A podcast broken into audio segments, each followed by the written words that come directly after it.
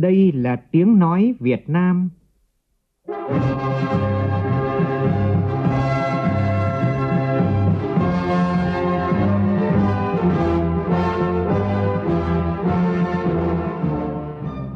là tiếng nói Việt Nam, phát thanh từ Hà Nội, thủ đô nước Cộng hòa xã hội chủ nghĩa Việt Nam.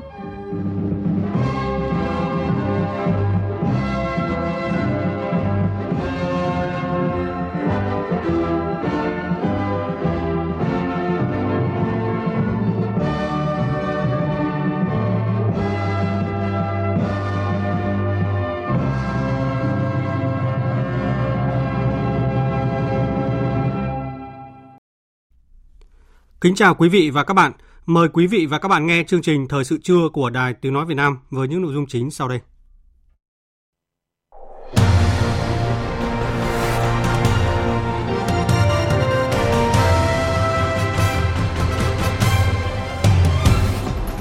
Nhiều vấn đề nóng trong lĩnh vực văn hóa, xã hội được các đại biểu Quốc hội chất vấn chính phủ. Báo cáo làm rõ thêm một số vấn đề được đại biểu Quốc hội và đồng bào cử tri quan tâm. Thủ tướng Phạm Minh Chính khẳng định Chính phủ nỗ lực phấn đấu mức cao nhất các mục tiêu, chỉ tiêu kế hoạch năm 2023, trong đó tăng trưởng GDP đạt trên 5%. Ba thành phố là Hà Nội, thành phố Hồ Chí Minh và Đà Nẵng lọt danh sách các điểm đến du lịch kết hợp với làm việc từ xa phát triển nhanh nhất thế giới. Vùng đồng bằng sông Cửu Long ngày càng xuất hiện nhiều công trình giao thông có quy mô lớn, đã xóa dần cảnh qua sông phải lụy phà. Đây là động lực để phát triển khu vực trong thời gian tới. Phóng viên Đài Tiếng nói Việt Nam phản ánh thực tế này. Trong phần tin thế giới, Mỹ và NATO hoãn thực thi hiệp ước kiểm soát lực lượng vũ trang thông thường tại châu Âu, gọi tắt là CFE. Động thái diễn ra chỉ một ngày sau khi Nga tuyên bố rút khỏi hiệp ước này.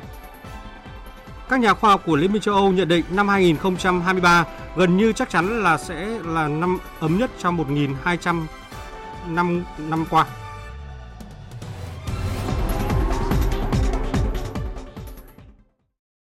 Bây giờ là tin chi tiết. Thưa quý vị và các bạn, sáng nay dưới sự chủ trì của Chủ tịch Quốc hội Vương Đình Huệ, Quốc hội tiếp tục chương trình chất vấn và trả lời chất vấn đối với các lĩnh vực khoa học và công nghệ, giáo dục và đào tạo, văn hóa thể thao và du lịch, y tế, lao động, thương minh và xã hội, thông tin và truyền thông. Trong phiên chất vấn sáng nay, các đại biểu đề nghị làm rõ giải pháp giảm bớt tỷ lệ sử dụng tiền túi của bệnh nhân khi thực hiện dịch vụ y tế, giải pháp giải quyết vấn đề thiếu giáo viên, nhất là giáo viên ở vùng sâu, vùng xa. Nhóm phóng viên Trung Hiếu và Lại Hoa phản ánh. Tranh luận lại với phần trả lời của Bộ trưởng Bộ Y tế từ chiều qua về tình trạng bệnh nhân đi viện phải mua thuốc ở bên ngoài, đại biểu Dương Khắc Mai đoàn Đắk Nông cho rằng. Quan điểm của Bộ trưởng là cả người tham gia bảo hiểm y tế là phải được đảm bảo và đây là một cái yêu cầu hết sức chính đáng và cần thiết. Là vì cái người bệnh ấy đi vào viện là rất là khó khăn cho nên đấy là thuốc mà kê đơn bên ngoài ấy là mua là rất là đắt mà không phải ai cũng mua được. Cho nên là tôi mong là bộ trưởng là phối hợp với lại bên bảo hiểm y tế làm sao đấy chúng ta có một cái giải pháp kịp thời để đảm bảo cái quyền lợi cho bệnh nhân. Bộ trưởng Bộ Y tế Đào Hồng Lan cho biết ngay chiều hôm qua trong lúc Quốc hội đang họp về nội dung này thì ờ, vụ bảo hiểm y tế của chúng tôi cùng với cả các ờ, thành viên của Bộ Tư pháp và Bảo hiểm xã hội Việt Nam à, họp bàn về những nội dung phương án cụ thể. Cái nội dung này nó sẽ liên quan tới điều kiện nào thì người bệnh được thanh toán, tránh cái việc lạm dụng đẩy người bệnh phải ra ngoài. Mặc dù cái trách nhiệm mua thuốc vật tư y tế là trách nhiệm của các cơ sở y tế. À, chính vì vậy thì các cái quy định này phải hết sức là chặt chẽ. Phiên chất vấn tiếp tục sôi nổi với phần chất vấn của đại biểu Phạm Khánh Phong Lan đoàn thành phố Hồ Chí Minh đề nghị làm rõ giải pháp giảm bớt tỷ lệ sử dụng tiền túi của bệnh nhân khi thực hiện các dịch vụ y tế. Chất vấn này được Bộ trưởng Bộ Y tế Đào Hồng Lan nêu rõ về giải pháp. Cụ thể là phải giảm xuống còn 35% cho đến năm 2025. Thì hiện nay chúng ta đang ở là 2023 rồi. Và con số này luôn luôn là trên 40%. Với tình hình hiện nay, chúng tôi nhận thấy là rất khó khăn để có thể là giảm cái tỷ lệ này xuống. Mà cái việc giảm tỷ lệ này cũng là thể hiện cái ưu việt, cái bản chất của chế độ chúng ta. Chứ nếu người dân phải tiêu quá nhiều tiền túi vào dịch vụ y tế là không thể chấp nhận được để mà giảm được cái tiền túi của người dân thì ờ, chúng tôi nghĩ rằng là liên quan đến cái mô hình chuyển đổi cái mô hình chăm sóc bệnh tật Ờ, một cách ờ, bền vững đó là chúng ta phải tăng cường cho công tác dự phòng ờ, sàng lọc và phát hiện bệnh sớm. Thứ hai nữa là phải tăng cường cái nhận thức của người dân trong công tác chăm sóc bảo vệ sức khỏe. Và cái tiếp theo đó là có một cái mô hình tài chính một cách bền vững tăng cường cái độ bao phủ của các cái chính sách bảo hiểm y tế. À, theo khuyến cáo của Tổ chức Y tế Thế giới thì cái tỷ lệ tiền túi của người dân phải bỏ ra à, cho cái công tác chăm sóc y tế nếu mà đạt ở cái mức 30% thì đó mới là hệ thống y tế bền vững. Về tình trạng lạm dụng xét nghiệm, Bộ trưởng Đào Hồng Lan cho biết có tình trạng lạm dụng xét nghiệm quá mức cần thiết, gây tốn kém chi phí cho người bệnh và tâm lý bức xúc cho bệnh nhân, đồng thời ảnh hưởng đến quỹ bảo hiểm y tế. Bộ trưởng Đào Hồng Lan chỉ rõ nguyên nhân của tình trạng này. Có ba cái nhóm nguyên nhân. À, cái thứ nhất đó là cái nhận thức và cái trình độ của người chỉ định cái xét nghiệm. À, muốn nhanh, muốn chính xác thì cũng đẩy cái việc mà xét nghiệm nhiều hơn. À, cái thứ hai đó là trước đây thì chúng ta cũng đã sử dụng cái vấn đề xã hội hóa liên doanh liên kết rất là nhiều. Thế và đây cũng là một cái nội dung để làm sao mà thu hồi được ờ, nhiều tiền bỏ ra thì cũng đã đẩy cái xét nghiệm lên và cái này thì thời gian vừa qua cũng đã có các cái vụ việc vụ án và đã được chấn chỉnh. À, cái điểm thứ ba nữa thì ngay bản thân người bệnh cũng có nhu cầu là được xét nghiệm. Nếu mà chúng ta không có những cái xét nghiệm phù hợp thì người dân người ta cũng không hài lòng. Trao đổi với Bộ trưởng Bộ Giáo dục và Đào tạo về bạo lực học đường, đại biểu Nguyễn Thị Xuân đoàn Đắk Lắk cũng chia sẻ bình quân mỗi năm cả nước đã xảy ra hơn 1.500 vụ bạo lực học đường trong và ngoài trường. Cứ 5.200 học sinh có một học sinh đánh nhau. Đại biểu Nguyễn Thị Xuân đề nghị chính phủ cần quan tâm hơn nữa đến vấn đề này. Bộ trưởng Bộ Giáo dục và Đào tạo Nguyễn Kim Sơn nhấn mạnh, khâu quan trọng là tạo nền tảng gốc rễ để giải quyết được vấn đề này, đó là triển khai thật tốt chương trình giáo dục phổ thông năm 2018 với mục tiêu phát triển con người, nâng cao nhân cách đạo đức con người Việt Nam. Cần phải tăng cường kỹ năng xử lý các vấn đề phát sinh đối với bản thân mình của học sinh, trang bị kỹ năng sống rất là quan trọng. Cái thứ hai là đối với đối tượng giáo viên chủ nhiệm, chúng tôi cũng đang tăng cường những cái tập huấn về mặt kỹ năng xử lý các vấn đề phát sinh đối với học sinh trong cái đối tượng phụ trách của mình. Tới đây sẽ có thêm một cái vị trí chuyên về tư vấn tâm lý học đường. Tiếp tục tranh luận lại, đại biểu Tô Văn Tám đoàn Com Tum cho rằng vấn đề này còn là của ngành văn hóa. Trong quá trình chuyển đổi hiện nay thì có những cái giá trị văn hóa đạo đức truyền thống ấy, đang bị gãy còn những cái giá trị đạo đức hệ giá trị đạo đức mới thì nó cũng đang quá trình thành và nó cũng chưa hình thành rõ mà chưa được khẳng định. Vấn đề này không chỉ là ngành giáo dục mà còn là vấn đề của ngành văn hóa. Đối với ngành văn hóa thì cần có cái giải pháp để duy trì phát huy các cái giá trị văn hóa đạo đức truyền thống. Đồng thời ấy, là định hướng thúc đẩy để hình thành cái hệ giá trị đạo đức văn hóa mới. Đối với vấn đề thiếu giáo viên, trả lời đại biểu Leo Thị Lịch đoàn Bắc Giang, Bộ trưởng Nguyễn Kim Sơn cho biết, để giải quyết vấn đề này cần có giải pháp đồng bộ. Với việc giảm 10% biên chế ở các tỉnh Tây Bắc, Tây Nguyên, Bộ trưởng đề nghị tỷ lệ này không nên đặt ra một cách cào bằng, máy móc, giống nhau ở các địa phương. Thống nhất với giải trình của Bộ trưởng Nguyễn Kim Sơn về những khó khăn trong thiếu giáo viên ở vùng sâu vùng xa, Phó Thủ tướng Trần Hồng Hà đề nghị nên ở đây thì tôi cũng nhấn mạnh tăng cường đội ngũ cơ chính sách để huy động lực lượng giáo viên đào tạo tại chỗ cho vùng sâu vùng xa. Vấn đề thứ hai nữa là giải quyết thỏa đáng giữa vấn đề tự chủ, vấn đề xã hội hóa trong xây dựng cơ sở vật chất giáo dục thì bên cạnh đó đảm bảo đầu tư nhà nước và tăng đầu tư nhà nước cho các vùng sâu vùng xa để có thể đáp ứng được với đào tạo cán bộ cũng như là cơ sở vật chất. Thông tin với Quốc hội, Bộ trưởng Bộ Lao động Thương binh và Xã hội Đào Ngọc Dung cho biết, trung bình một năm có hơn 120.000 người đi lao động ở nước ngoài, đem lại nguồn lợi cho đất nước từ 3,5 đến 4 tỷ đô la Mỹ. Bộ trưởng cũng nêu ra 5 giải pháp để khai thác nguồn lực lao động sau khi đi lao động ở nước ngoài về nước và bảo đảm cân đối lực lượng lao động. Thứ nhất là xây dựng cái trang thông tin điện tử, xây dựng cái sàn giao dịch Việt Nam cho đối tượng này. Thứ hai là kết nối doanh nghiệp Việt Nam và doanh nghiệp nước ngoài ví dụ làm việc ở Nhật Bản về thì bố trí vào các doanh nghiệp Nhật Bản thì nó phù hợp hơn với công việc. Thứ ba là, là kết nối ngay cả doanh nghiệp nước ngoài ở các nước mà các cháu làm. Cũng tại phiên chất vấn, Bộ trưởng Bộ Thông tin và Truyền thông Nguyễn Mạnh Hùng làm rõ các chính sách đột phá để làm tốt nhiệm vụ chính sách truyền thông. Theo Bộ trưởng, thời gian tới sẽ sửa thông tư 03 theo hướng ban hành hướng dẫn các cơ quan báo chí chủ động xây dựng định mức kinh tế kỹ thuật đồng thời phối hợp với Bộ Tài chính sửa đổi các nội dung liên quan đến Nghị định 60 để đơn giản hóa các thủ tục hành chính. Về lâu dài cần thay đổi cơ cấu nguồn thu của cơ quan báo chí, trong đó tăng cường đặt hàng, phát triển sản phẩm báo chí chất lượng cao có thu phí. Cũng trả lời về thông tư 03 trong thực hiện nhiệm vụ khoa học công nghệ, Bộ trưởng Bộ Khoa học và Công nghệ Huỳnh Thành Đạt cho biết sẽ tiếp tục làm việc với Bộ Tài chính để xác định rõ cấp có thẩm quyền trong việc lập dự toán, quản lý sử dụng, quyết toán kinh phí đối với nhiệm vụ khoa học công nghệ cấp địa phương. Nếu được thực hiện sẽ thúc đẩy hoạt động khoa học công nghệ ở địa phương đạt kết quả tốt hơn. Kết luận nội dung chất vấn đối với nhóm lĩnh vực văn hóa xã hội, Chủ tịch Quốc hội Vương Đình Huệ cho biết có 35 đại biểu thực hiện quyền chất vấn và tranh luận, 6 Bộ trưởng và Phó Thủ tướng Chính phủ Trần Hồng Hà đã trả lời chất vấn. Hiện còn 99 đại biểu đăng ký chất vấn và tranh luận. Chủ tịch Quốc hội đề nghị các đại biểu Quốc hội gửi câu hỏi chất vấn, đại biểu quan tâm đến các thành viên chính phủ để được trả lời bằng văn bản. Ngay sau phần chất vấn các thành viên chính phủ đối với các lĩnh vực khoa học và công nghệ, giáo dục và đào tạo, văn hóa, thể thao và du lịch, y tế, thông tin và truyền thông, Thủ tướng Phạm Minh Chính báo cáo giải trình, làm rõ các vấn đề liên quan và trả lời chất vấn của đại biểu Quốc hội. Phóng viên Vũ Khiên phản ánh. Trong phần báo cáo giải trình, Thủ tướng Phạm Minh Chính đã cập nhật về tình hình kinh tế xã hội trong thời gian qua, đồng thời nêu rõ giải pháp triển khai thực hiện trong thời gian tới, trong đó nhấn mạnh.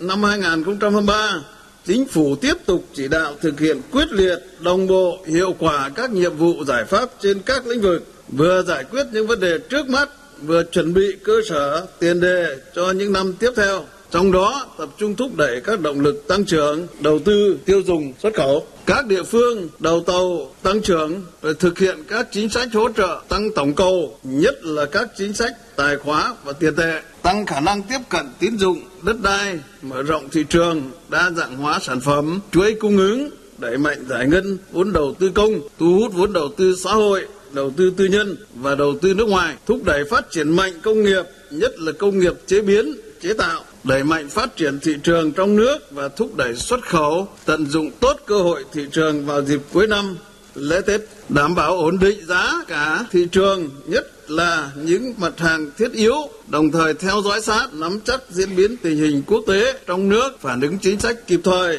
linh hoạt, hiệu quả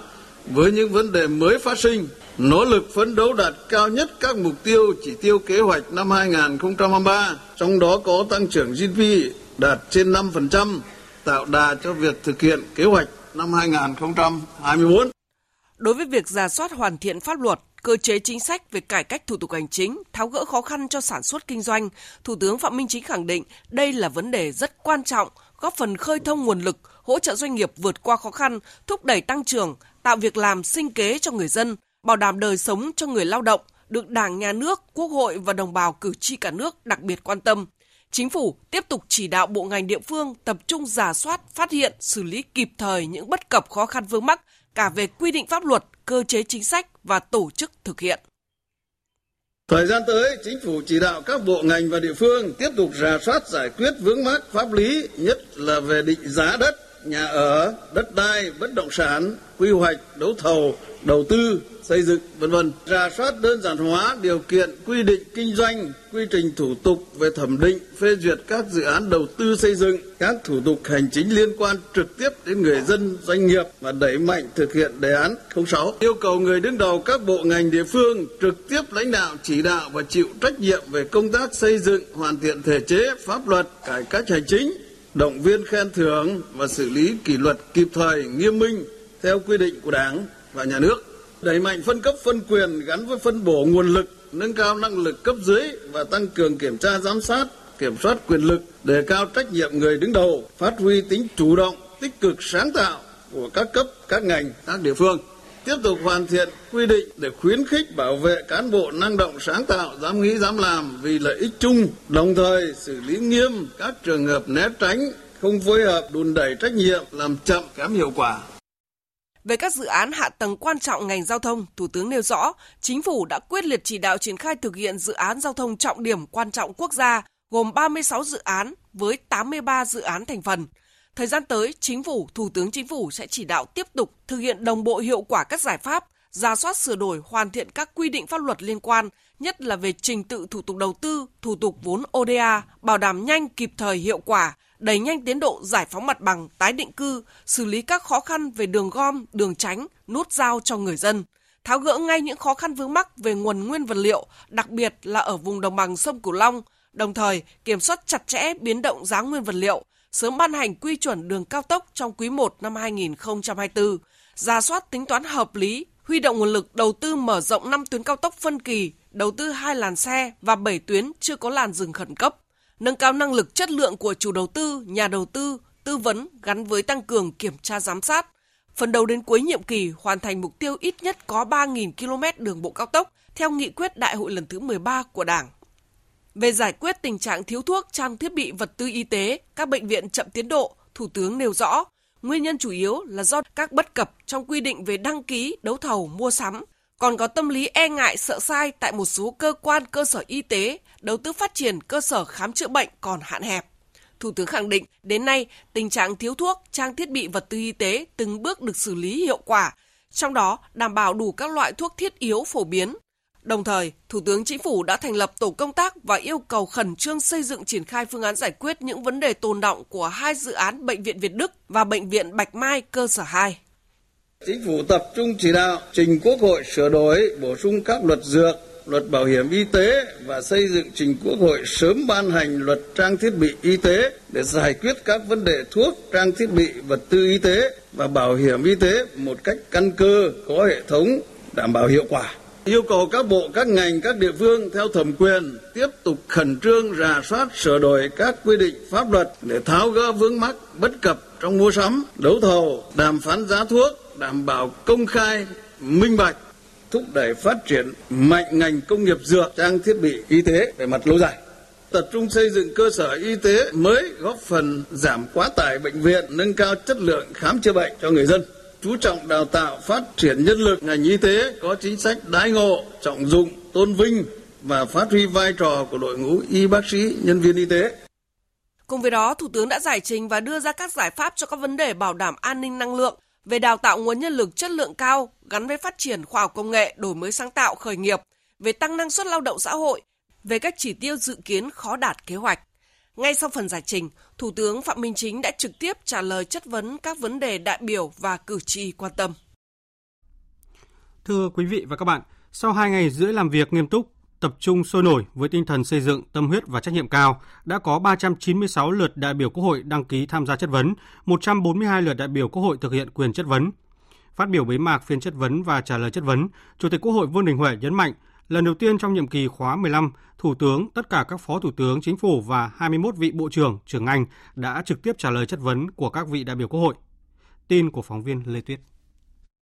Chủ tịch Quốc hội Vương Đình Huệ cho biết với phạm vi chất vấn rất rộng, các vị đại biểu Quốc hội đã thể hiện tinh thần trách nhiệm cấp cao, nghiên cứu kỹ các báo cáo, đặt câu hỏi ngắn gọn, rõ ràng có trọng tâm, đi thẳng vào vấn đề. Các thành viên chính phủ nắm chắc thực trạng của ngành lĩnh vực phụ trách, cơ bản đã trả lời thẳng thắn, giải trình nghiêm túc, làm sáng tỏ nhiều vấn đề và đề ra giải pháp để khắc phục. Quốc hội ghi nhận và đánh giá cao sự nghiêm túc, cầu thị, tinh thần trách nhiệm của các thành viên chính phủ trong việc trả lời chất vấn và tiếp thu ý kiến của đại biểu Quốc hội. Chủ tịch Quốc hội cho rằng qua báo cáo của các cơ quan chức năng, các nghị quyết của Quốc hội đã được các cơ quan triển khai nghiêm túc, có trách nhiệm với nhiều giải pháp đồng bộ đã tạo được sự chuyển biến tích cực và đạt được kết quả cụ thể ở hầu hết các lĩnh vực, góp phần quan trọng trong thực hiện thắng lợi các nhiệm vụ mục tiêu, chỉ tiêu phát triển kinh tế xã hội hàng năm theo nghị quyết của Quốc hội. Bên cạnh đó, báo cáo của các cơ quan và chất vấn của các vị đại biểu Quốc hội tại kỳ họp cũng chỉ rõ việc triển khai một số nghị quyết nhiệm vụ còn chậm, một số nội dung chỉ tiêu trong các nghị quyết chưa hoàn thành, chưa đạt yêu cầu. Chủ tịch Quốc hội đề nghị tăng cường kỷ luật kỷ cương, nâng cao hiệu quả phối hợp giữa các cấp, các ngành, các địa phương, cơ quan, đơn vị trong công tác xây dựng và thực thi pháp luật, triển khai nghiêm túc hiệu quả chương trình xây dựng pháp luật, pháp lệnh hàng năm, ra soát xây dựng hệ thống văn bản quy định chi tiết, hướng dẫn thi hành, bảo đảm đầy đủ, đồng bộ và thống nhất, xem xét xử lý nghiêm cá nhân tập thể trong việc chậm nợ ban hành văn bản quy định chi tiết hoặc ban hành không đúng thẩm quyền và không đúng quy định của pháp luật. Tập trung ra soát, cắt giảm, đơn giản hóa các thủ tục hành chính nhằm tạo thuận lợi, tiết giảm chi phí cho người dân và doanh nghiệp không để phát sinh các thủ tục, quy định, quy chuẩn, tiêu chuẩn kỹ thuật mới không phù hợp và thiếu tính khả thi. Với từng lĩnh vực đã được chất vấn và trả lời chất vấn như lĩnh vực kinh tế tổng hợp, lĩnh vực kinh tế ngành, lĩnh vực nội chính tư pháp, lĩnh vực văn hóa xã hội, Chủ tịch Quốc hội cũng đã đưa ra những đề xuất để khắc phục tồn tại đã được các đại biểu Quốc hội nêu trong phiên chất vấn và trả lời chất vấn. Trên cơ sở kết quả của phiên chất vấn và trả lời chất vấn, Quốc hội sẽ xem xét ban hành nghị quyết về chất vấn vào cuối kỳ họp. Vì vậy, Chủ tịch hội đề nghị chính phủ và các bộ ngành cơ quan chức năng tiếp thu tối đa ý kiến của các đại biểu Quốc hội tiếp tục thực hiện quyết liệt đồng bộ và toàn diện các nghị quyết của Quốc hội về giám sát và chất vấn, tập trung vào việc khắc phục kịp thời, đầy đủ, hiệu quả những tồn tại, hạn chế, yếu kém trong từng lĩnh vực. Thời sự VOV, nhanh, tin cậy, hấp dẫn. Mời quý vị và các bạn nghe tiếp chương trình Thời sự trưa với các tin đáng chú ý. Hà Nội, Đà Nẵng và thành phố Hồ Chí Minh là ba thành phố của Việt Nam đã lọt vào nhóm 10 điểm đến du mục kỹ thuật số phát triển nhanh nhất thế giới. Theo bình chọn của tạp chí du lịch Outlook Travel, Đà Nẵng đứng thứ hai, trong khi Hà Nội đứng ở vị trí thứ 8. Thành phố Hồ Chí Minh là thành phố thứ ba của Việt Nam, lọt vào danh sách này, đứng ở vị trí thứ 9. Đà Nẵng đã chứng kiến mức tăng trưởng ấn tượng 107% vào năm 2023 đối với những người du mục kỹ thuật số. Hà Nội ghi nhận mức tăng trưởng 58% và thành phố Hồ Chí Minh là 55%. Danh sách này đã tính đến các yếu tố như sự phổ biến của Wi-Fi ở những nơi công cộng, khả năng xin thị thực dễ dàng, môi trường chính trị, an ninh công cộng cùng một số yếu tố khác. Tỉnh Bình Dương tăng thu gần 600 tỷ đồng qua thanh tra kiểm tra thuế. Theo Cục Thuế Bình Dương, 10 tháng qua đơn vị này đã thực hiện hơn 2.000 cuộc thanh tra kiểm tra thuế với tổng số thuế tăng thu qua công tác này là 582 tỷ đồng. Trong 2 tháng cuối năm, cơ quan thuế tăng cường triển khai đồng bộ các giải pháp quản lý thuế để nâng cao hiệu quả công tác phòng chống, ngăn chặn, xử lý các đối tượng mua bán hóa đơn, nhất là việc quảng cáo giao bán hóa đơn trên không gian mạng. Tiếp tục triển khai quyết liệt hiệu quả công tác quản lý thuế đối với hoạt động thương mại điện tử, kinh doanh trên nền tảng số, chống chuyển giá, chống gian lận hoàn thuế, chống thất thu ngân sách nhà nước. Sáng nay tại Đắk Lắk diễn ra sự kiện kết nối giải pháp chuyển đổi mô hình công nghệ cho doanh nghiệp đổi mới sáng tạo tại Đắk Lắk. Hờ Xíu, phóng viên Đài Tiếng Nói Việt Nam thường trú tại khu vực Tây Nguyên, đưa tin. Chuỗi sự kiện gồm hai nội dung là diễn đàn giải pháp phù hợp về chuyển đổi công nghệ, chuyển đổi số, mô hình kinh doanh, quản trị cho từng loại hình doanh nghiệp và hội nghị kết nối khảo sát xu hướng chuyển đổi mô hình, công nghệ của doanh nghiệp đổi mới sáng tạo. Các đại biểu đã được các diễn giả trao đổi làm rõ về một số giải pháp công nghệ phổ biến được nhiều doanh nghiệp lựa chọn hiện nay, tính cấp thiết của việc chuyển đổi mô hình kinh doanh của doanh nghiệp trong giai đoạn mới, chuyển đổi số, chuyển đổi công nghệ và những giá trị hiệu quả đối với doanh nghiệp. Cùng với đó, các đại biểu doanh nghiệp cũng được tư vấn hỗ trợ tiếp cận và lựa chọn trong số 21 giải pháp chuyển đổi số đã được Bộ Khoa học Công nghệ thẩm định để ưu tiên kết nối áp dụng tại doanh nghiệp. Bà Đặng Thị Thu Nguyệt, Giám đốc Liên đoàn Thương mại và Công nghiệp Việt Nam, văn phòng đại diện tại Khánh Hòa cho biết, sau khi doanh nghiệp lựa chọn được giải pháp phù hợp, thì đơn vị sẽ có các bước tiếp theo để hỗ trợ doanh nghiệp ứng dụng giải pháp, nâng cao hiệu quả chuyển đổi mô hình, công nghệ. Qua cái cuộc khảo sát á, thì mình tập trung vào những cái giải pháp mà doanh nghiệp ưu tiên nhất về chuyển đổi mô hình, đặc biệt là mô hình BMC tinh gọn, cái giải pháp về chuyển giao các phần mềm bán hàng, bán hàng đa kênh và cái giải pháp thứ ba hệ sinh thái nông nghiệp thì những chuỗi cái giải pháp như vậy chúng tôi sẽ triển khai sâu hơn thông qua cái hội nghị tiếp tục là một cái buổi trực tuyến và một cái khóa tập huấn chuyên sâu đưa giải pháp về thực thi tại doanh nghiệp. Giảm chi phí vật tư đầu vào, gia tăng giá trị chuỗi nông sản, tăng tỷ lệ phụ phẩm nông nghiệp được tái sử dụng, tái chế, hướng tới xây dựng nền nông nghiệp xanh, bền vững, trách nhiệm và hiệu quả là yêu cầu của Thứ trưởng Bộ Nông nghiệp và Phát triển Nông thôn Phùng Đức Tiến tại hội thảo trực tuyến góp ý về đề án phát triển khoa học và ứng dụng chuyển giao công nghệ thúc đẩy kinh tế tuần hoàn trong nông nghiệp giai đoạn 2023-2030 diễn ra vào sáng nay tại Hà Nội. Tin của phóng viên Minh Long. Nhấn mạnh đến lợi ích kinh tế môi trường và xã hội về phát triển kinh tế tuần hoàn trong nông nghiệp. Ông Nguyễn Quang Thái, Chủ tịch Hội Khoa học Kinh tế Việt Nam và ông Nguyễn Văn Trọng, Phó Chủ tịch Hội Trang trại và Doanh nghiệp Việt Nam nêu ý kiến cần làm rõ tính khả thi của những giải pháp về khoa học công nghệ trong đề án. Nâng cao nhận thức gắn với hành động, quan trọng nhất không phải là định hướng lớn thế này thế kia mà là giải pháp chính sách và lồng ghép nó vào trong các cái kế hoạch hành động, các chương trình hành động, chủ động ứng phó, thích nghi, tính khả thi của giải pháp đó thế nào Các giải pháp nào có thể thực hiện được không muốn thực hiện được thì có điều kiện nào mới thực hiện được? Phát triển xanh tuần hoàn này có thể tận dụng được cái nguồn tài trợ bên ngoài. Phụ phẩm chưa sử dụng hết đang lãng phí đốt nhiều hoặc xả ra môi trường. Mặc dù đã có những cái chế tài chính quyền địa phương thực hiện thì chưa nghiêm nên phải đưa vai trò cái quản lý nước mà cụ thể là cái vai trò của chính quyền địa phương vào cuộc. Và chính quyền địa phương có vào cuộc mới làm được. Theo Thứ trưởng Bộ Nông nghiệp và Phát triển Nông thôn Phùng Đức Tiến, Phát triển nông nghiệp tuần hoàn phải dựa trên cơ sở đẩy mạnh nghiên cứu, ứng dụng, chuyển giao các tiến bộ khoa học kỹ thuật, công nghệ, quy trình sản xuất, quản trị nông nghiệp tiên tiến nhằm nâng cao hiệu quả sử dụng nguồn lực trong nông nghiệp.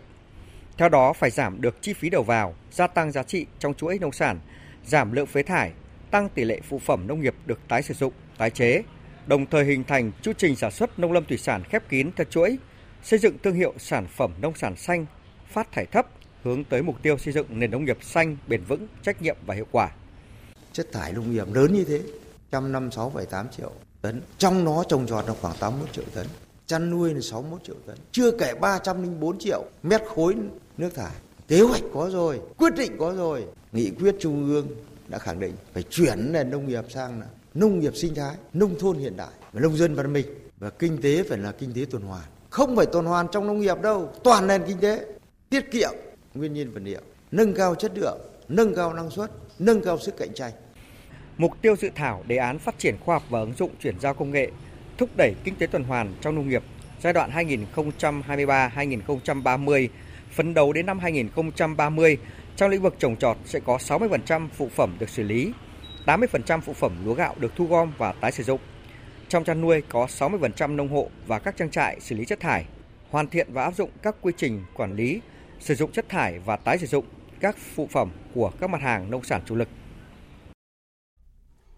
Thông tin từ Sở Y tế Hà Nội cho biết, đến ngày 6 tháng 11, toàn thành phố ghi nhận trên 28.000 trường hợp mắc sốt xuất huyết tại toàn bộ các quận, huyện, thị xã. Trung bình mỗi tuần Hà Nội ghi nhận từ 2.400 đến 2.700 trường hợp sốt xuất huyết.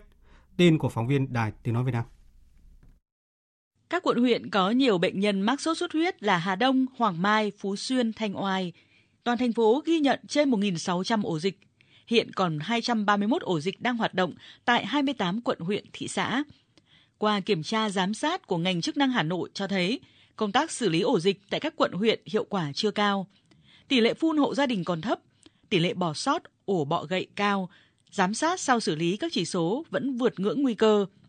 Nếu thành phố không có biện pháp quyết liệt thì số ca mắc còn cao hơn số ghi nhận vào thời điểm hiện tại. Bà Vũ Thu Hà, Phó Chủ tịch Ủy ban nhân dân thành phố Hà Nội cho biết: Kiểm tra giám sát xác suất các ổ dịch ở các địa phương để có những nội dung khuyến cáo và cảnh báo trong thực hiện.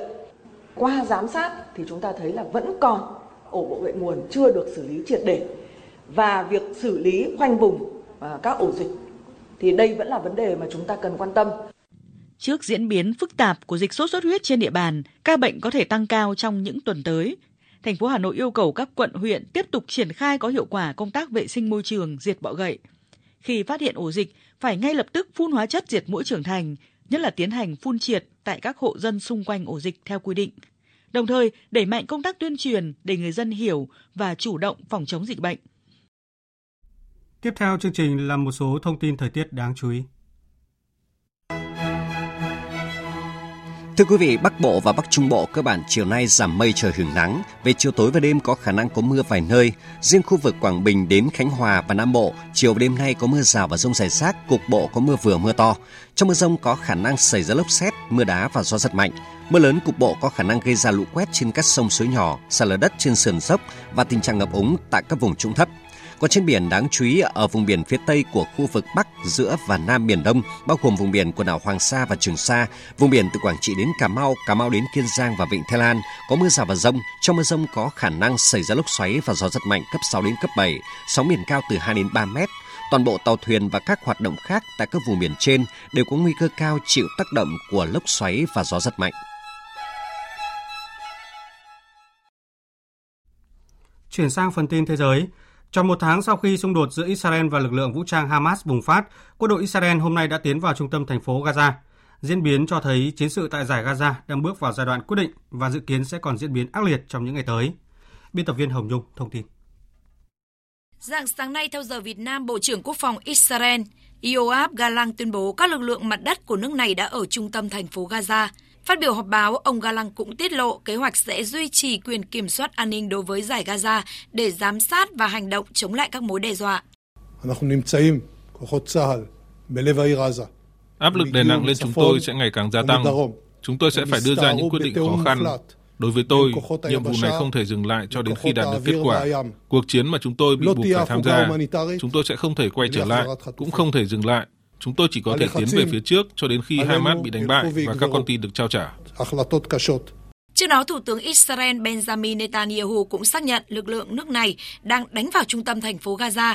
Nhà lãnh đạo Israel khẳng định sẽ không có ngừng bắn hay cung cấp nhiên liệu cho Gaza cho đến khi phong trào Hồi giáo Hamas thả tất cả các con tin. Diễn biến trên cho thấy chiến sự tại giải Gaza đang bước vào giai đoạn quyết định và dự kiến sẽ còn diễn biến ác liệt trong những ngày tới. Cho đến nay, gần 12.000 người của cả hai phía thiệt mạng và gần 30.000 người khác bị thương.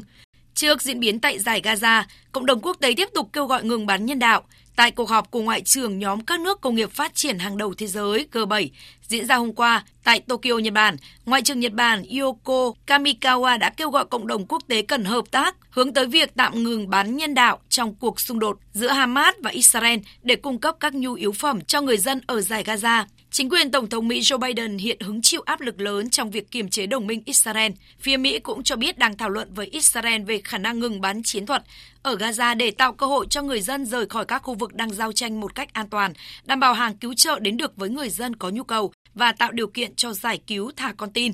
Nga cũng kêu gọi thiết lập khoảng rừng nhân đạo để giúp đảm bảo hàng viện trợ nhân đạo có thể được vận chuyển đến Gaza. Cố vấn an ninh quốc gia Mỹ Jake Sullivan thông báo Mỹ cùng các đồng minh tổ chức Hiệp ước Bắc Đại Tây Dương NATO đã quyết định tạm hoãn việc thực thi các nghĩa vụ theo Hiệp ước Kiểm soát lực lượng vũ trang thông thường tại châu Âu, gọi tắt là Hiệp ước CFE, từ ngày 7 tháng 12 tới. Quyết định này được đưa ra ngay sau khi Nga tuyên bố rút khỏi hiệp ước này từ ngày hôm qua. Nhắc lại tuyên bố chung đưa ra tại trụ sở NATO, Mỹ và các đồng minh cho rằng việc tạm hoãn thực thi nghĩa vụ hiệp ước kiểm soát lực lượng vũ trang thông thường tại châu Âu sẽ giúp tăng cường năng lực gian đe và khả năng phòng thủ của NATO. Mặt khác, Mỹ và các đồng minh NATO và các đối tác có trách nhiệm khác tiếp tục khẳng định cam kết đối với việc kiểm soát hiệu quả các loại vũ khí thông thường, coi đó là một phần then chốt của an ninh châu Âu Đại Tây Dương – theo đó sẽ tiếp tục thực hiện các biện pháp nhằm tăng cường an ninh và ổn định ở châu Âu, giảm thiểu rủi ro, ngăn ngừa hiểu nhầm, tránh xung đột và xây dựng lòng tin. Mỹ và Trung Quốc vừa nối lại tham vấn về kiểm soát vũ khí sau 4 năm gián đoạn. Đây là cuộc đàm phán về kiểm soát vũ khí hạt nhân đầu tiên giữa hai nước kể từ thời chính quyền cựu Tổng thống Barack Obama. Tổng hợp của biên tập viên Phương Anh. Cuộc đàm phán diễn ra trong bối cảnh hai bên đang nỗ lực cải thiện quan hệ. Nhà Trắng khẳng định đang đẩy mạnh các nỗ lực hướng tới cuộc gặp trực tiếp giữa Tổng thống Mỹ Joe Biden và Chủ tịch Trung Quốc Tập Cận Bình bên lề hội nghị thượng đỉnh APEC tại San Francisco vào ngày 15 đến ngày 17 tháng 11 tới. Giáo sư Vinny Agarwal, Giám đốc Trung tâm Nghiên cứu APEC Berkeley, nhấn mạnh Hàng năm đều có cuộc họp của APEC và nó diễn ra kể từ năm 1989. Tôi nghĩ năm nay nó đặc biệt quan trọng vì chúng ta đang chứng kiến quan hệ căng thẳng Mỹ-Trung Quốc thì cơ hội để Chủ tịch Tập Cận Bình gặp Tổng thống Joe Biden là một điều rất quan trọng. Vì vậy, tôi nghĩ APEC năm nay chắc chắn sẽ được ghi nhớ với cuộc gặp song phương mà chúng ta sắp chứng kiến, dự kiến sẽ diễn ra vào tuần tới. Tuy đã có một số nỗ lực ngoại giao song phương trong những tháng gần đây, song quan hệ Mỹ-Trung Quốc tiếp tục căng thẳng và cuộc gặp dự kiến giữa Chủ tịch Tập Cận Bình và Tổng thống Biden cho đến nay vẫn chưa được phía Trung Quốc xác nhận. Cựu đại sứ Trung Quốc tại Washington Thôi Thiên Khải mới đây thừa nhận rằng vẫn còn những yếu tố bất ổn, che mờ đối thoại Trung Mỹ, bất chấp chuyến thăm của các quan chức nội các, nhà lập pháp chính trị ra Mỹ gần đây để cải thiện quan hệ song phương. Theo dữ liệu chính thức do Trung Quốc vừa công bố, thương mại giữa nước này và Nga đã tăng đáng kể trong tháng 10 năm nay. Bích Thuận, phóng viên Đài Tiếng Nói Việt Nam thường trú tại Trung Quốc đưa tin. Theo dữ liệu của Tổng cục Hải quan Trung Quốc, từ tháng riêng đến tháng 10 năm nay, thương mại giữa Trung Quốc và Nga đã tăng 27,7% lên hơn 196 tỷ đô la Mỹ, tiến sát mục tiêu 200 tỷ vào năm 2024 do hai nước đề ra. Trong đó xuất khẩu của Trung Quốc sang Nga tăng 52,2% so với cùng kỳ, đạt hơn 90 tỷ đô la Mỹ. Nhập khẩu từ Nga tăng 12,4%, đạt hơn 106 tỷ đô la Mỹ. Sự tăng trưởng mạnh mẽ trong thương mại song phương diễn ra trong bối cảnh Trung Quốc và Nga đang nỗ lực tăng cường hợp tác trên nhiều lĩnh vực, trong đó có kinh tế thương mại. Với thương mại song phương đạt 1.276 tỷ nhân dân tệ, tức hơn 190 tỷ đô la Mỹ vào năm 2022, Trung Quốc đã là đối tác thương mại lớn nhất của Nga trong 13 năm liên tiếp. Chuyên gia Trung Quốc nhận định, khối lượng thương mại vượt 200 tỷ đô la Mỹ là con số mang tính bước ngoặt trong quan hệ hợp tác kinh tế thương mại giữa hai nước đánh dấu thương mại song phương Trung Nga bước vào một giai đoạn mới. Mạng viễn thông lớn thứ hai của Australia là Optus đã bị sập hoàn toàn từ sáng sớm nay. Việt Nga, phóng viên Đài Tiếng Nói Việt Nam thường trú tại Australia, thông tin. Optus, mạng viễn thông có khoảng 10 triệu người sử dụng trong tổng số 26 triệu dân của Australia đang bị sập hoàn toàn. Mọi dịch vụ mà công ty này cung cấp từ gọi điện thoại, nhận cuộc gọi đến Internet đều không thể sử dụng được. Các cuộc gọi được thực hiện từ các thuê bao của Optus thậm chí còn không đổ chuông. Người đầu tiên báo cáo về việc các dịch vụ viễn thông của Optus không thực hiện được diễn ra vào lúc 3 giờ sáng nay. Dịch vụ viễn thông của Optus không hoạt động được đang gây ảnh hưởng lớn đến hoạt động của các ngân hàng, bệnh viện, nhiều doanh nghiệp. Hệ thống tàu ở khu vực trung tâm thành phố Melbourne cũng phải dừng hoạt động vì hệ thống thông tin liên lạc sử dụng dịch vụ của Optus nên cũng không thể kết nối. Hiện tại, ngoài thông báo về sự cố và gửi lời xin lỗi khách hàng, công ty Optus không đề cập nguyên nhân của tình trạng này. Bộ trưởng truyền thông Australia Michelle Rowland đã liên lạc với Optus, song thông tin nhận được từ công ty này cũng rất hạn chế. Các nhà khoa học của Liên minh châu Âu hôm nay đưa ra nhận định năm 2023 gần như chắc chắn sẽ là năm ấm nhất trong 125.000 năm qua. Tuyên bố được đưa ra sau khi dữ liệu vừa hoàn thiện cho thấy tháng 10 vừa qua là tháng nóng nhất thế giới và phá vỡ kỷ lục nhiệt độ của tháng 10 năm 2019 tới 0,4 độ C. Các chuyên gia gọi nhiệt độ nóng bất thường của tháng 10 năm nay là rất khắc nghiệt.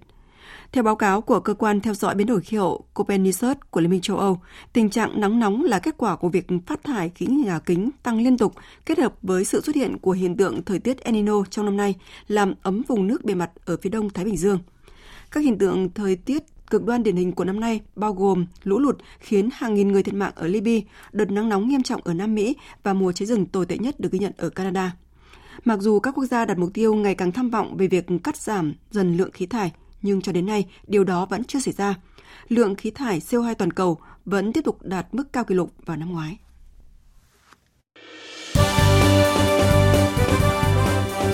Thời sự tiếng nói Việt Nam Thông tin nhanh Bình luận sâu Tương tác đa chiều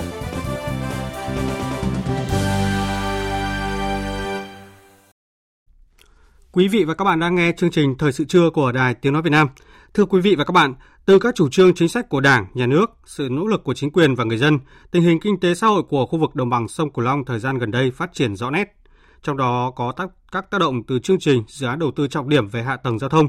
Tại các địa phương trong vùng đã đưa vào hoạt động khai thác nhiều công trình cầu đường có quy mô lớn, góp phần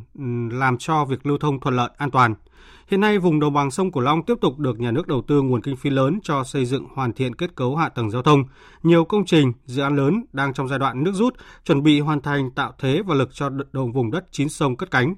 Nhóm phóng viên cơ quan thường trú khu vực đồng bằng sông Cửu Long có loạt bài đề cập về lĩnh vực này. Mời quý vị và các bạn cùng nghe. Tại vùng đồng bằng sông Cửu Long ngày càng xuất hiện nhiều công trình giao thông có quy mô lớn, đã xóa dần cảnh qua sông phải lụy phà khoảng cách giữa các địa phương như gần lại bởi giao thông thông suốt.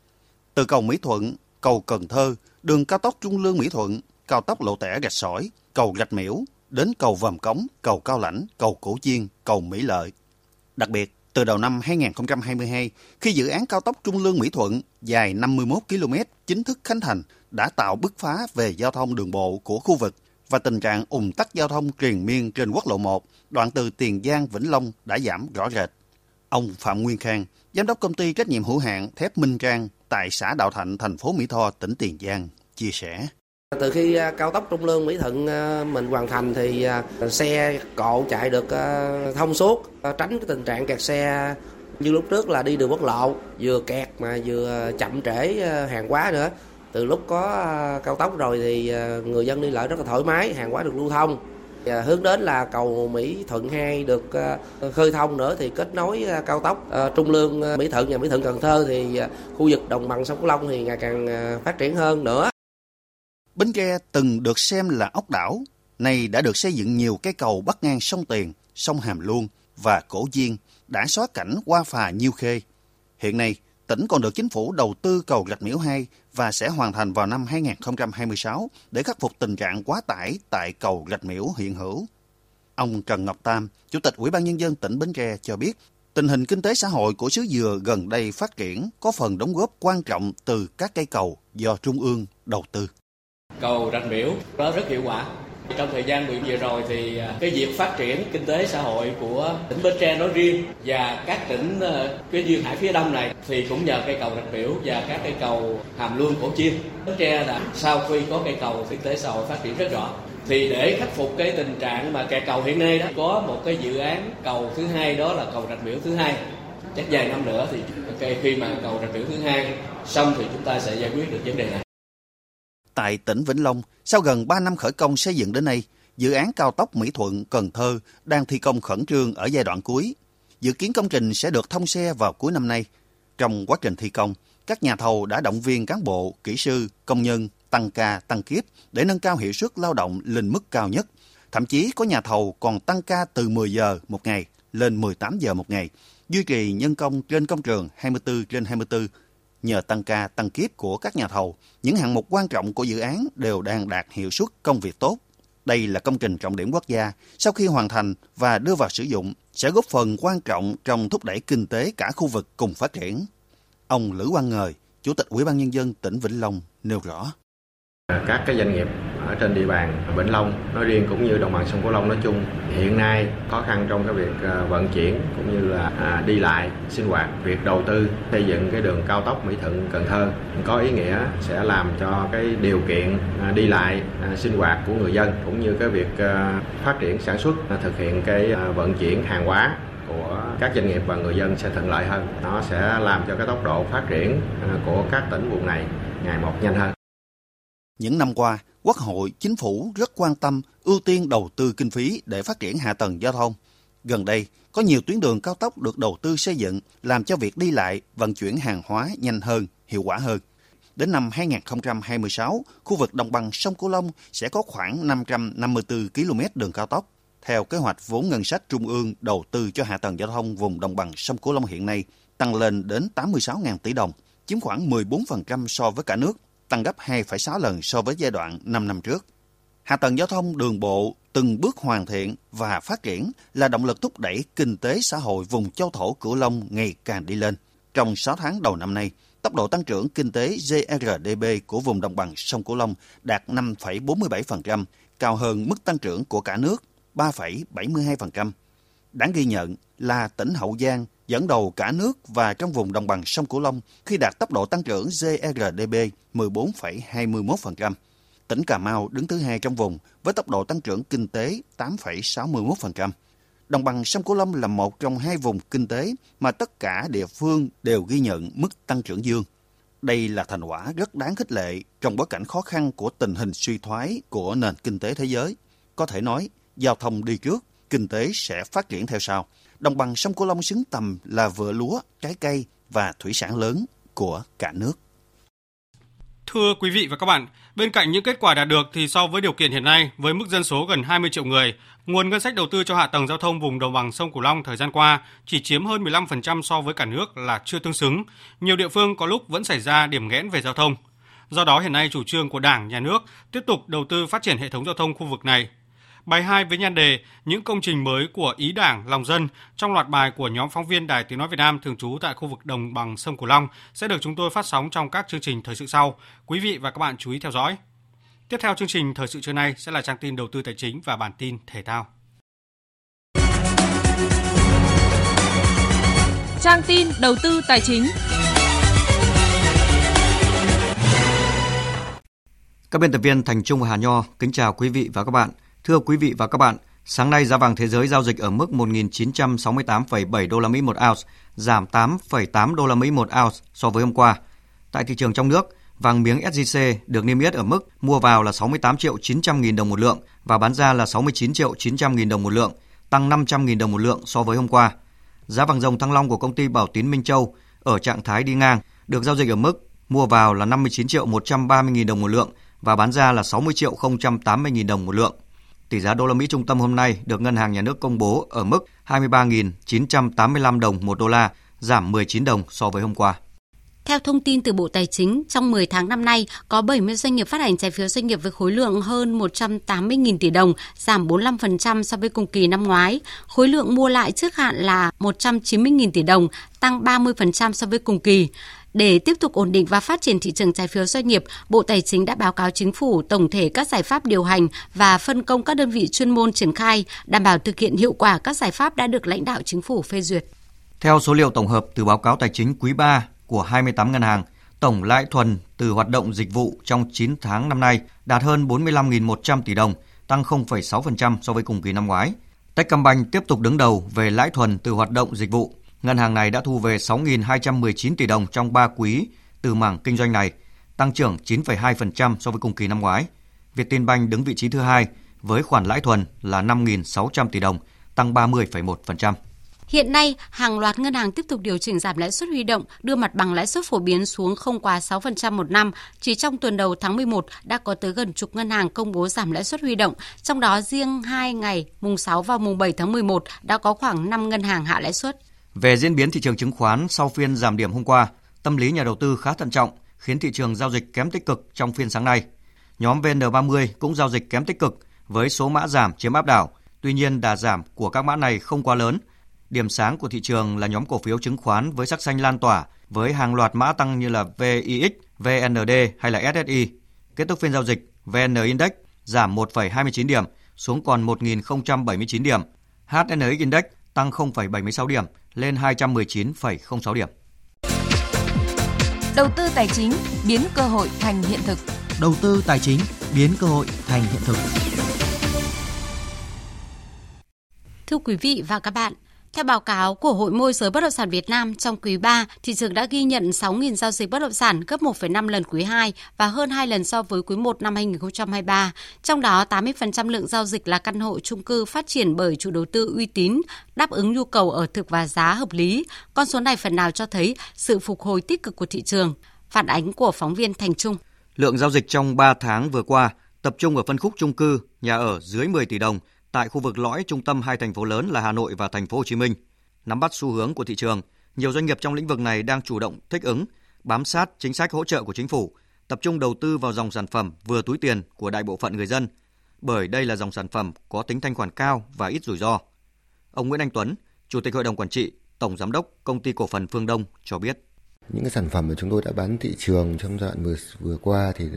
chúng tôi nhắm vào đối tượng là những người mua thực và đảm bảo các khu nhà ở theo quy chuẩn và là một cái khu đô thị khép kín. Doanh nghiệp phải tự cân bằng các cái nguồn lực, đảm bảo cái việc ưu tiên à, dành nguồn vốn tự có để tiếp tục thực hiện các dự án về đích và đảm bảo đúng tiến độ để chuẩn bị bàn giao cho khách hàng.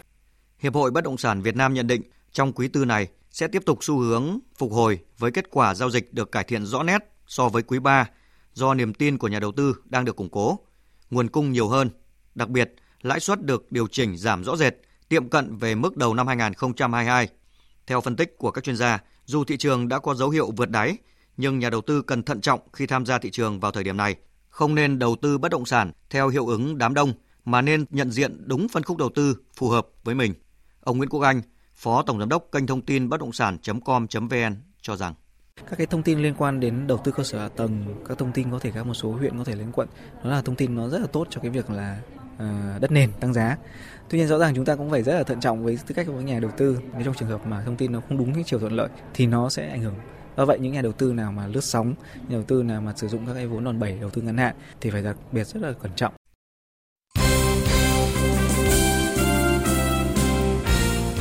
Thưa quý vị và các bạn, tối qua đội tuyển Việt Nam đã bước vào buổi tập thứ hai trong đợt hội quân tháng 11. Tiết lộ nhiệm vụ của toàn đội trong tuần này là khắc phục điểm yếu ở loạt trận giao hữu vừa qua. Trung vệ Bùi Hoàng Việt Anh tự tin khẳng định mục tiêu chiến thắng ở trận giao quân gặp chủ nhà Philippines. Sân băng thì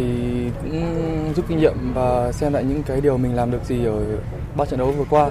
Thầy cũng cho xem lại những cái mà mình chưa làm được thì thầy nói là trong tuần này sẽ tập luyện những cái mình thiếu sót. Thể là lên bóng của đội, cách triển khai bóng từ dưới sân nhà. Cá nhân em nghĩ là mình đã học hỏi được rất nhiều ở ba trận đấu vừa qua, đá với những đối thủ mạnh giúp cho toàn đội ừ, có một sự chuẩn bị tốt để bước vào giải đấu chính thức. Trong đợt hội quân lần này, một số cầu thủ U23 được tạo điều kiện lên tập luyện chung với đội tuyển quốc gia, trong đó có tiền đạo Võ Nguyên Hoàng. Cầu thủ đến từ câu lạc bộ Đông Á Thanh Hóa chia sẻ. Đối với em, việc được tập luyện với các anh là một cái vinh hạnh rất lớn của em và em học từ các anh rất là nhiều. Và em coi các anh là điểm đến của em và em sẽ cố gắng. Em nghĩ có rất nhiều anh rất là tốt và em đang hướng tới những anh như là Tuấn Hải, như là Tiến Linh.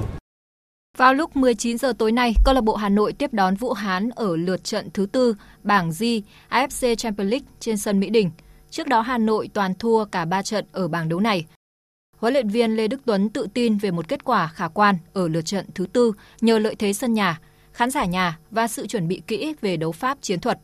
Chúng tôi chơi trên sân nhà được sự cổ vũ của các khán giả chúng tôi làm sao cho một trận công hiến và với câu lạc bộ Hà Nội thì kể cả chúng tôi có bị loại khỏi vòng bảng của AFC Champions League thì chúng tôi vẫn phải cố gắng công hiến trận đấu đẹp và công hiến chất lượng chuyên môn tốt nhất.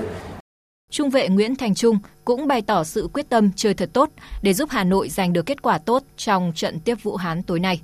Em cũng đã cùng câu lạc bộ Hà Nội ờ, chinh chiến rất là nhiều giải đấu cũng như là gặp rất nhiều khó khăn còn hơn cả thế này nữa.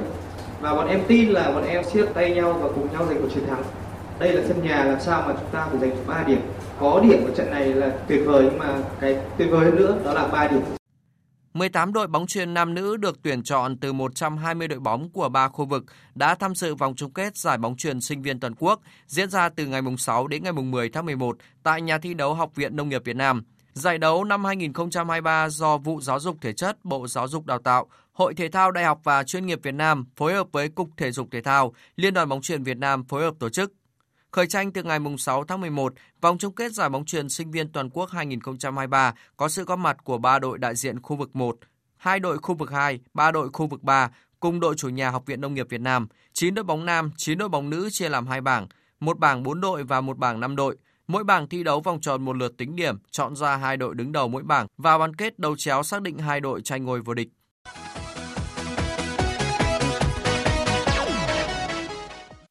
Dạng sáng nay diễn ra lượt trận thứ tư vòng bảng UEFA Champions League. Trên sân nhà Etihad, Manchester City thắng đậm Young Boy đến từ Thụy Sĩ 3-0.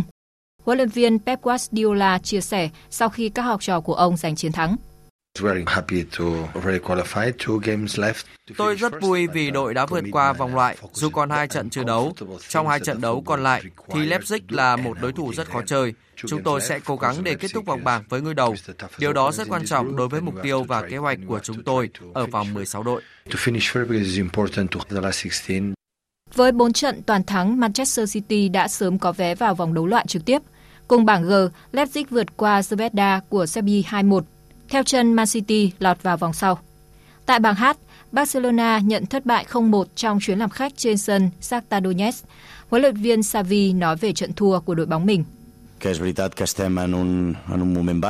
Chúng tôi xứng đáng thua. Đây là một trong những trận đấu tệ nhất trong hai năm tôi phụ trách đội bóng. Đấu trường này đòi hỏi phải thể hiện được những gì tốt nhất, nhưng chúng tôi đã không đạt được điều đó ngày hôm nay. Sự tự tin của chúng tôi đã bị sụt giảm. Chúng tôi cần thiết lập lại và tiếp tục chiến đấu. Cũng ở lượt trận này, FC Porto đánh bại Royal Antwerp 2-0. Hiện Barcelona và FC Porto cùng được 9 điểm, chia nhau hai vị trí đầu bảng. Ở bảng E, Atletico Madrid vùi dập Celtic 6-0, còn Lazio thắng Sissao Feyenoord 1-0. Atletico Madrid tạm dẫn đầu bảng đấu này với 8 điểm. Tại bảng F, Borussia Dortmund giành chiến thắng 2-0 khi tiếp Newcastle United, còn Paris Saint-Germain nhận thất bại 1-2 sau chuyến làm khách trên sân của AC Milan. Cả bốn đội bóng ở bảng đấu này còn nguyên cơ hội đi tiếp. Borussia Dortmund chiếm đôi chút ưu thế khi có được 7 điểm cùng ngôi đầu bảng. Dự báo thời tiết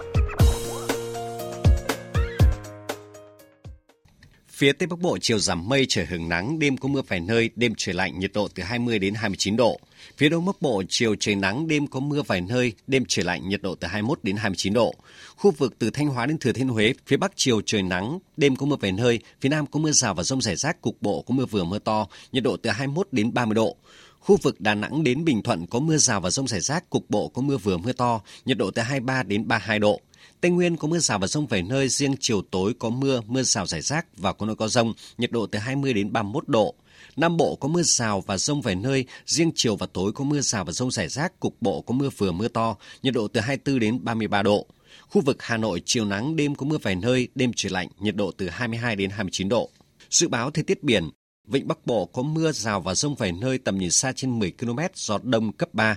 Vùng biển từ Quảng Trị đến Quảng Ngãi, vùng biển từ Bình Định đến Ninh Thuận và vùng biển từ Bình Thuận đến Cà Mau có mưa rào và rông rải rác. Trong mưa rông có khả năng xảy ra lốc xoáy và gió giật mạnh cấp 6 đến cấp 7. Tầm nhìn xa trên 10 km, giảm xuống từ 4 đến 10 km trong mưa, gió đông bắc cấp 3. Vùng biển từ Cà Mau đến Kiên Giang có mưa rào và rông rải rác. Trong mưa rông có khả năng xảy ra lốc xoáy và gió giật mạnh cấp 6 đến cấp 7. Tầm nhìn xa trên 10 km, giảm xuống từ 4 đến 10 km trong mưa, gió nhẹ. Khu vực Bắc Biển Đông có mưa rào và rông rải rác ở phía Tây, tầm nhìn xa trên 10 km, giảm xuống từ 4 đến 10 km trong mưa, gió Đông Bắc đến Đông cấp 4 đến cấp 5. Riêng vùng biển phía Đông Bắc có lúc cấp 6, giật cấp 7, biển động.